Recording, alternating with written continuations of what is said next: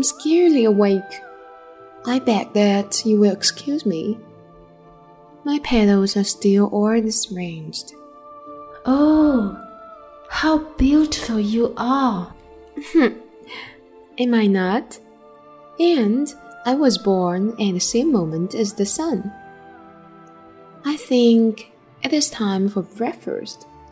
If you would have the kindness to think of my needs. And the little prince, completely abashed, went to look for a sprinkling can of fresh water, so he tended the flower. So too, she began very quickly to torment him with her vanity, which was, if the truth be known, a little difficult to deal with. One day, for instance, when she was speaking of her four thorns, she said to the little prince, Huh, let the tigers come with their claws. There are no tigers on my planet. And anyway, tigers do not eat weeds. I am not a weed. Please excuse me. I am not at all afraid of tigers, but I have a horror of drafts.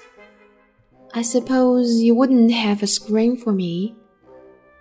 At night, I want you to put me under a glass globe.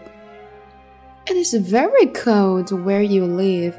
In the place I came from, but she interrupted herself at that point. She had come in the form of a seed.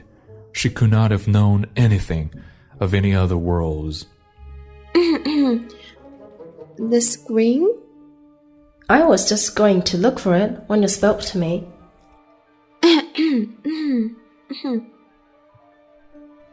so, the little prince, in spite of all the goodwill that was inseparable from his love, had soon come to doubt her.